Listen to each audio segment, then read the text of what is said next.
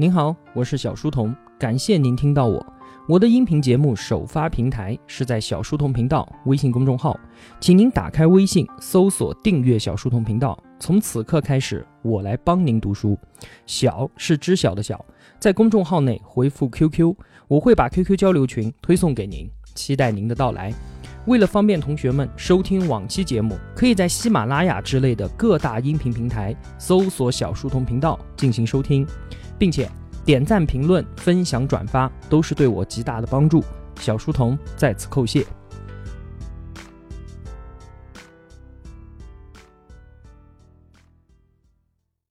我们继续必然，今天要说的是必然里面的第二个关键词“知化”，知道的知，变化的化。K K 给出的英文原词是 “congruifying”，这个单词根本就没有见过啊，字典里面也没有。在线翻译也翻译不出来，直到有位同学他翻墙跑到了 KK 大叔的 Twitter 里面，才发现了这个词的出处。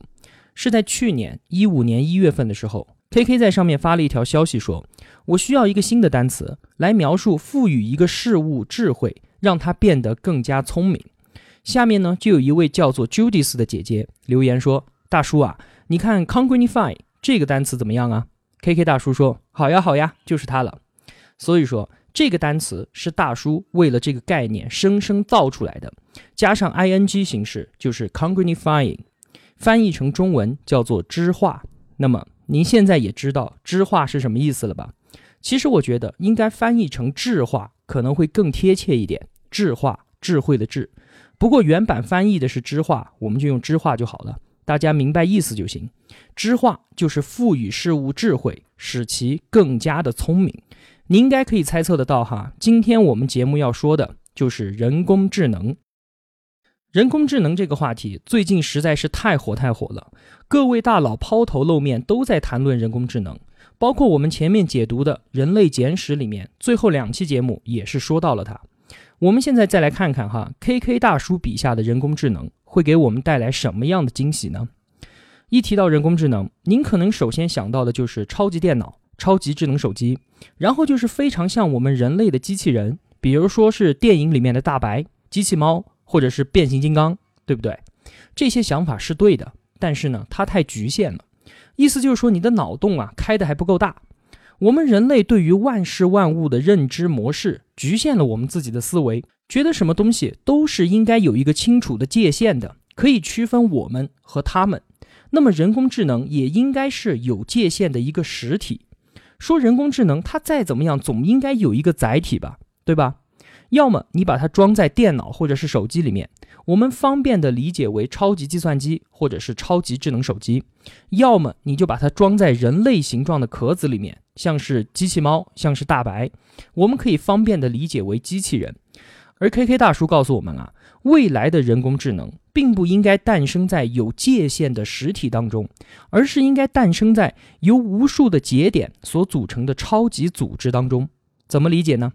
人工智能应该是比我们说的超级电脑还有机器人维度更高的一种生物，它与计算机的关系就如同我们人类的身体和身体里面细胞的关系一样。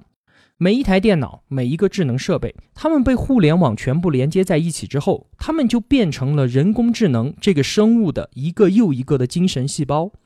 而每一个与互联网连接的摄像头也好，屏幕也好，或者是麦克风、键盘，或者是鼠标，它们就是人工智能的眼睛、耳朵、嘴巴和触手。我们要从这个维度来理解未来的人工智能。我们再用一下之前节目说过的自动驾驶的例子。来帮助理解哈，我们一直以为说自动驾驶这个问题的解决方案就是不断的在汽车的智能上面下功夫，不断的优化汽车本身，使得它的探测呢更加的灵敏，能够感知所有的障碍物，使得它的反应可以更加的迅速。如果有突发状况的时候，可以进行安全的紧急处理，并且呢寻找行车路线啊，遵守交通规则啊，这些就不用多说了，对吧？我们考虑的都是在汽车这个层面上的问题，然而呢，最终的解决方案根本就不是这么一回事儿。人工智能的自动驾驶是一个庞大的生物体，读了必然之后，我们就可以把它比喻成生物了哈，大家都可以听得懂的，对吧？之前呢，我是把它叫做一个中央系统，说的其实都是一回事儿。那么，在路上所行驶的所有车辆和所有的道路都将是它身体内的一部分，它就可以完美的规划每一辆汽车的最佳行驶路线，并且最终保持它本身的健康成长。所以，自动驾驶的终极解决方案是在这个层面上进行考虑的，而根本就不是无休无止的强化一辆智能汽车在这个单一细胞上面的问题。这样就好理解了，对吧？像这样连接了无数设备、连接了无数人类、储存了无数数据的网络型人工智能，就像是一个笼罩着全世界的大脑一样。K K 认为，当这种新型人工智能降临的时候，它将无处不在，这反而让我们无法察觉，并且人工智能还会加速我们后面要说的其他所有颠覆性趋势的进程。那么，人工智能所带来的改变，我们用书中的词叫做“知化万物”。这种变化进程就如同最近一百年来我们所经历的电气化进程是一样的，它会把我们身边的每一样东西都变得新奇，并且变得有趣。人工智能的应用就是接下来创业者们的一次大展身手的好机会。我们可以轻而易举地预测到，哈，接下来的一万家创业公司的商业计划就是挑选一个领域，并加入人工智能，把你身边那些看似可能以及不可能的领域知化。比如说，大到艺术、化学、体育和营销，小到音乐、房产、衣服、玩具，他们都可以加入人工智能后被知化。我们似乎已经隐隐地感觉到，未来会有一个天大的泡沫，叫做人工智能家，是不是？想想最近的几十年来，哈，人工智能即将要降临的预言已经被畅想了无数次了。但是呢，这一次狼是真的要来了。原因是两大科技浪潮的交汇，把人类推到了人工智能的大门前。这两大浪潮，一个是并行计算能力和更好算法的突破，另外一个是大数据的运用。这两点之前尤瓦尔·赫拉利也跟我们说过了，在解读人类简史的时候，我已经简单的交代过一次。这属于一些技术性问题，我们就不再拆解来说了哈。这里呢，我再补充一点就好，就是因为这些技术的突飞猛进。使得我们人类所做的很多很多事情，其实都是在帮助人工智能的成长。我们每个人在无意间都是在喂养着人工智能。举个例子来说明吧，在二零零二年的时候，K K 大叔在一次聚会上面遇到了 Google 的创始人之一拉里·佩奇。拉里·佩奇呢，他是一一年正式出任 Google CEO，在一三年的时候，他被评为了当年美国四十岁以下最具影响力的 CEO。他是一位非常了不起的企业家，Google，他是在二零零四年在美国纳斯达克上市的，所以在当时二零零二年的时候，Google 还没有像今天一样的日天，当时还没有实行广告拍卖的盈利模式，所以在 Google 用户中啊，很多人都认为他已经坚持不了多久了，而 KK 大叔呢，也是其中一个。大叔就问佩奇啊。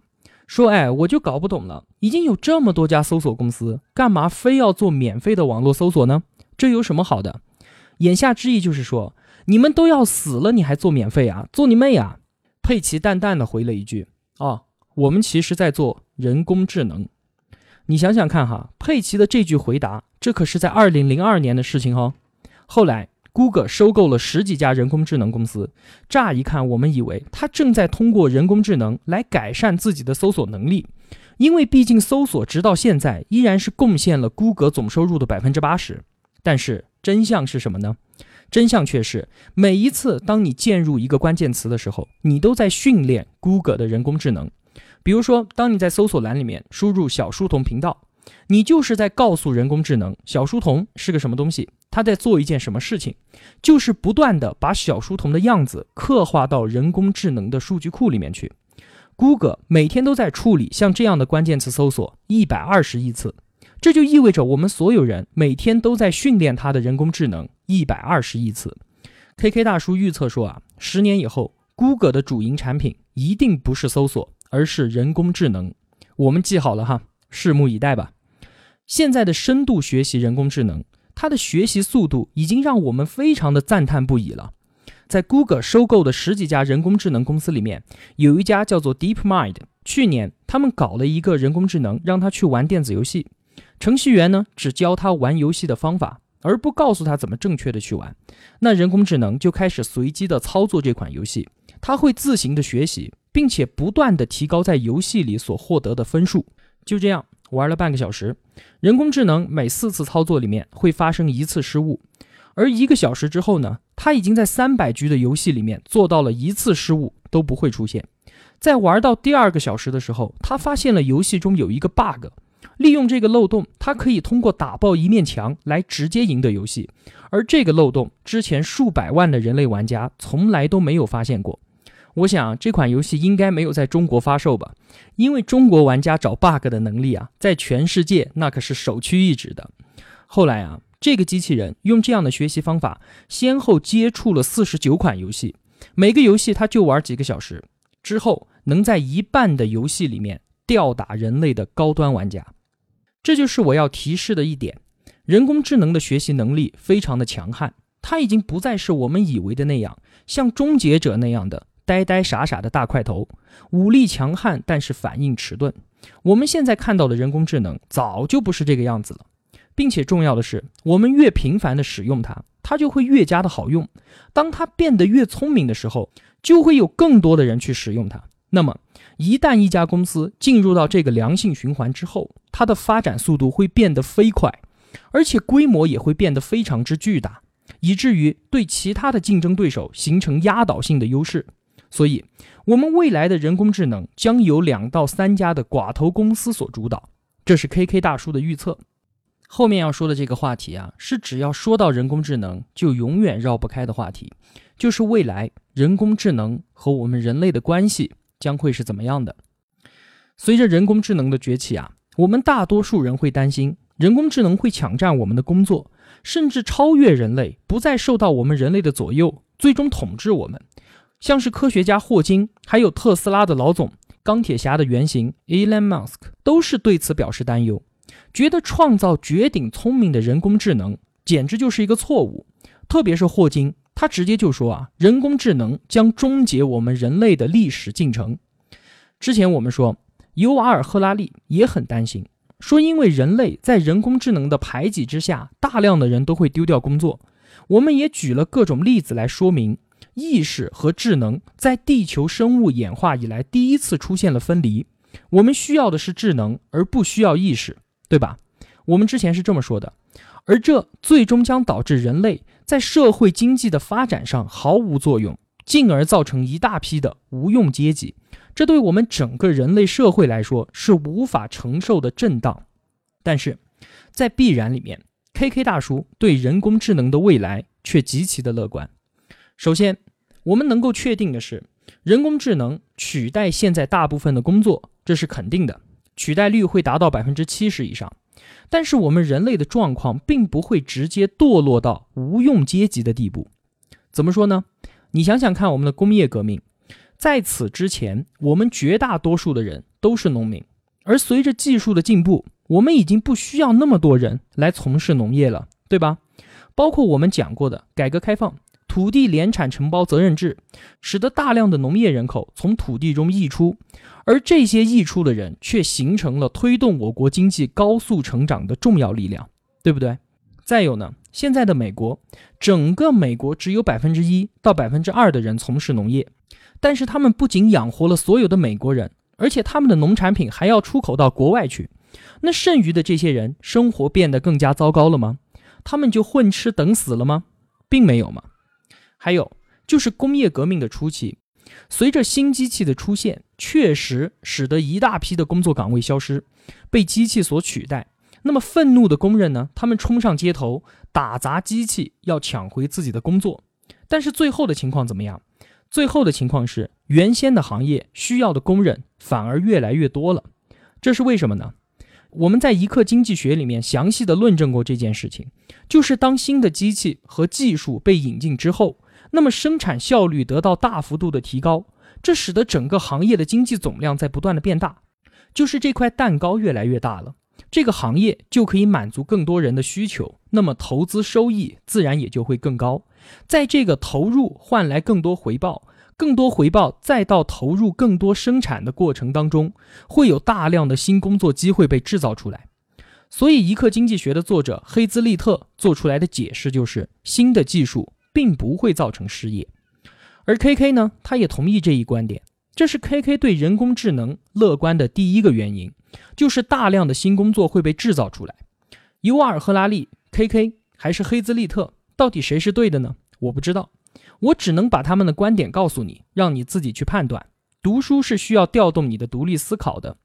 接着，我们说 KK 对人工智能抱有乐观态度的第二个原因，这才是最重要的原因哈，就是未来的趋势并不是人工智能完全取代我们。帮我们料理所有的事情这么简单，而是人工加上智能的组合方式才是未来的趋势。后面我们要说的，我认为是本章最核心的一个内容，所以我把它放到最后。我要把它拆解成两层论述给你听。第一层，我们来看啊，卡斯帕罗夫和深蓝的国际象棋大赛，还有 AlphaGo 和李世石的围棋大战。其实啊，卡斯帕罗夫和李世石，他们真的是和一台机器在博弈吗？恐怕不是吧？他们对面的深蓝也好，或者是 AlphaGo 也好，其实是一个路由器，把人类所有的国际象棋和围棋的棋谱、过去的经验、各类大师棋手的记忆，全部集成到一个数据库当中去，汇成了一股智能流。那么与他们两个所对战的是古往今来的所有大师。如果这样来看的话，卡斯帕罗夫和李世石必败无疑。那人类输了之后，这个故事就结束了吗？并没有。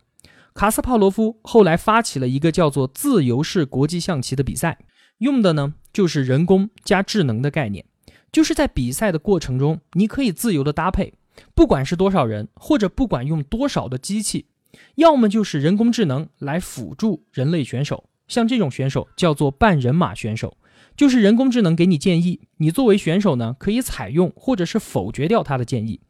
在二零一四年自由式国际象棋对抗锦标赛上，纯粹使用人工智能的选手赢得了四十二场比赛，而半人马选手却赢得了五十三场比赛。当今世界上最优秀的国际象棋选手队伍都是半人马型的，他们由几个人类和几个人工智能所组成。既然说人工智能可以帮助我们人类成为最好的国际象棋手，那么合理的推测。它在其他领域也可以帮助我们成为更加优秀的飞行员、更加优秀的医生、更加优秀的法官，还有更加优秀的教师。大多数的人工智能想要完成工作，都是由某个狭小领域的专门化智能软件来负责的。比如说，它会开车，但是它不会与你交谈；它可能会帮你翻译语言，但是它却不会做饭；它能够记住优酷上面所有视频的每一个像素。但是它却无法预测你的日常工作，在接下来的十年里面，与我们产生直接互动的人工智能产品都将是超级智能的自闭型专家，他们高效并且专注于单一的领域工作。好，这是第一层。那第二层是什么？第二层就是我们觉得哈，现在的人工智能，他们虽然拥有高级的智能，但是他们都是无意识的，他们并不会像人类一样的灵活思考，会说谎。会欺骗，会宣泄，会阿谀奉承，会尔虞我诈。但是，当人工智能拥有意识之后，他们也学会了这些东西之后，那人工智能岂不是无所不能了，甚至要奴役人类了？我们要说啊，这是不会发生的。为什么？因为我们人会有这样的认为，是因为我们人类固有的思维模式所造成的。怎么理解呢？比如说，人类想要飞翔。就应该像鸟儿一样的扇动翅膀才行吗？事实证明这不合逻辑啊！我们有自己的解决方案。那么一样的道理，人工智能并不一定要效仿人类的智慧，什么统治人类，什么奴役人类，你不要以小人之心夺君子之腹了。人工智能的思维模式里面，可能压根儿就不会有这些东西。我们习惯于用我们人类自己的标准去衡量世间万物。能像人类一样思考的，它就是好的，就是高级生物；如果不能够像人类一样思考的，它就是弱智，它就是低级生物。但是以我们人类为标准的智能判断，真的是通用的吗？真的可以去判断人工智能吗？不见得吧。在宇宙中，类地球行星有数亿颗之多。那我们想象一下，当我们和外星文明接触的时候，我们还能够用我们人类的标准去判断外星人的智能水平吗？肯定不能。那么我们现在面对人工智能就是一样的情况，他们拥有完全不同的智能，根本就不能也没有必要用我们的思维模式去理解和加以判断。从人工智能和人类智能的表现，我们可以看到，没有哪一种单一的智能能够解决世间的一切问题。有些事情人工智能能够轻易完成，有些事情我们人类可以轻松的办到。所以，我们与人工智能将是共生的关系。这种共生关系正是来源于我们之间在思维模式上的差异。我们很难理解机器。机器也很难理解我们，所以在与人工智能相处时，也注定会出现摩擦和不适应。但是我们依然需要人工智能，两种思维方式并没有孰优孰劣之分，只有不同场合的需要。我们在未来的工作机会，就是去做那些能够发挥我们人类优势的工作，比如说去创造，比如说去感受。人工智能可能在以后会写出精准的数据分析报告。但是它却创造不出煽动人们情绪的演讲。人工智能可能在以后可以构建出安全可靠的房屋，但它却创造不出使人温馨的装饰风格。人工智能在以后或许可以像人类一样与人们互相交流，但是它却营造不出愉快的聊天氛围。好了，今天的内容就是这些，好繁杂的是吧？那我们简单的总结一下：第一，知化就是赋予事物智慧。使其更加的聪明，知化的过程就像我们所经历的电气化过程一样，是把身边的东西都变得新奇，变得有趣。这对于我们的创业者来说，将是继互联网革命以来又一次巨大的商机。每一个人都有机会做一只风口上的猪。知化的趋势是非常之强势的，强势到会影响我们之后要讲到的所有趋势的进程。第二点。人工智能的载体并不是有实质界限的机器人，而是一个连接了无数智能设备、数据库和我们人类的超级全球脑，它将无处不在。第三，被畅想了无数次的人工智能预言，这一次是真的，因为两大科技浪潮的交汇，一边呢是并行计算能力的突破和更好算法的实现，另一边呢则是大数据的应用，狼真的要来了。第四。我们每个人都在饲养着人工智能，我们的每一次交流、每一次互动、每一次搜索，都是在训练人工智能，并且人工智能可以迅速的学习成长，这样就使得用它的人越多，它就越好用，它越好用，用它的人就会越多，滚雪球的效应会造就世界上的超级寡头公司，他们将获得轻而易举碾压对手的压倒性竞争优势。第五，我们并不用恐惧人工智能。确实会有旧的工作被替代，但是同时会有更多新的工作被制造出来，新的工作变成旧的工作，再被人工智能所取代，我们再创造更加新的工作，如此往复，不断向前演化。第六，人类和人工智能，我们各自拥有不同的思维模式，虽然不能够完全相互理解，但是也彼此不相伯仲。针对不同的运用场景，我们需要采用不同的思维模式。未来的方向将是人工加智能。我们作为人类，要尽量的与他们默契配合。由此可见，我们以后个人价值很大程度上都来源于我们与人工智能的配合程度。好了，今天就说这些了。必然这本书真的是有点难啃，我这篇文案修改了三次。因为我随时都会从必然的字里行间发现不一样的东西，而这个东西一次又一次地影响到我文案的整个逻辑链条。所以，拥有什么样的认知能力，就能看到什么样的风景。读书真是一件挺玄妙的事情哈。您也不妨多读几次，或者是多听几次我的音频，相信您也和我一样，每一次都会 get 到不一样的知识。小书童不才。在您面前献丑，只愿与您结伴而行。如果我对您有帮助的话，还希望您能打赏一些。小书童感激一路陪伴的是这样慷慨的您。读书分享是一件很苦的事情，我很需要您的陪伴与支持，这是小书童在这条路上不断前行的根本动力。请您把我的节目分享到朋友圈，让我们在相互陪伴、见证彼此成长的同时，能够感染身边最亲近的人，一同成长。小书童在此叩谢。好了，感谢您的聆听与陪伴，我在这里与您不见不散。